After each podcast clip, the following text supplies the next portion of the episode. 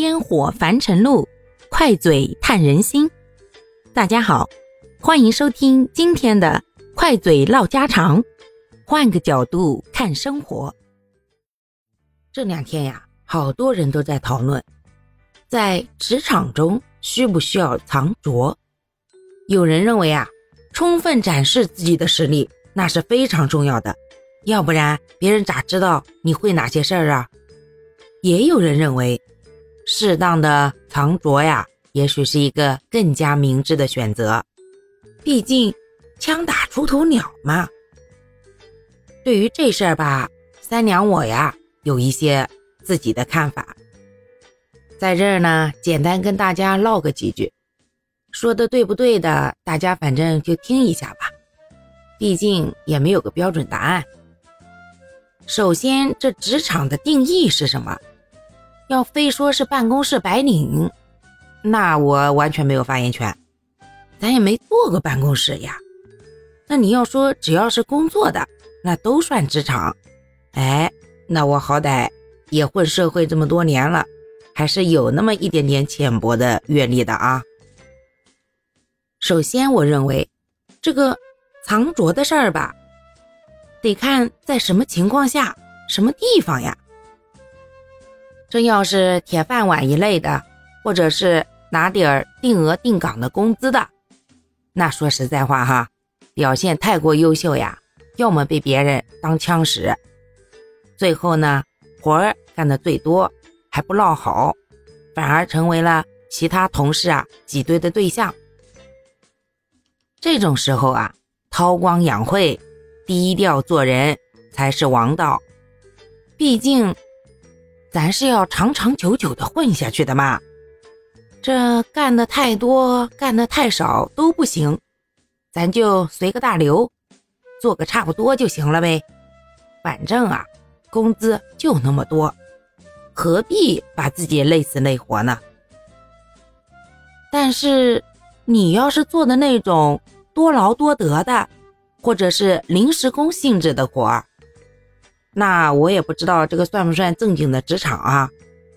反正这种情况下，那可得是有十分的力气，你得使出十一分来，要不然人家完全没有那个时间再去给你考察个三年五载的呀。直接就是来，这活你干干，干给我看看，干的咋样？你要来一句，领导，要么让我试个两天，您再说啊。那你会得到什么答复呢？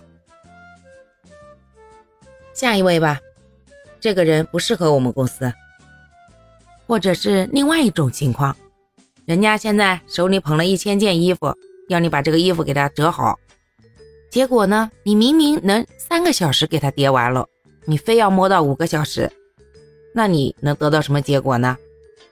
计件的多劳多得的时候，你晃悠悠的，最后亏的是自己。而且呢，我这次喊你来，你就做这点活下次我为啥要喊你啊？同样的，你在我这干一天活，我还得管你两顿饭，那我从你身上得到的剩余劳动价值不就少了吗？这种情况下呀，老板就会优先考虑把你淘汰掉的。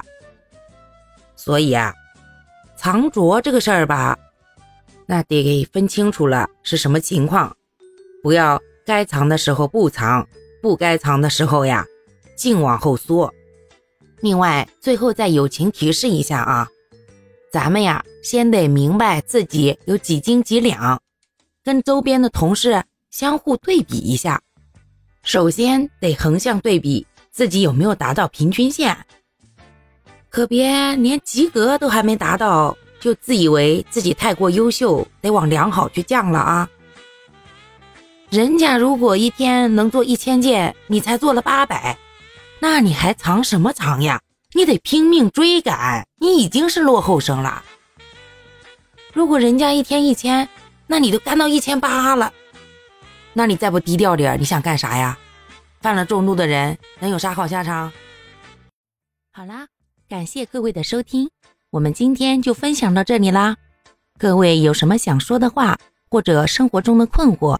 欢迎在评论区与我互动留言，我们可以共同探讨如何换个角度让生活变得更舒服、更美好哦。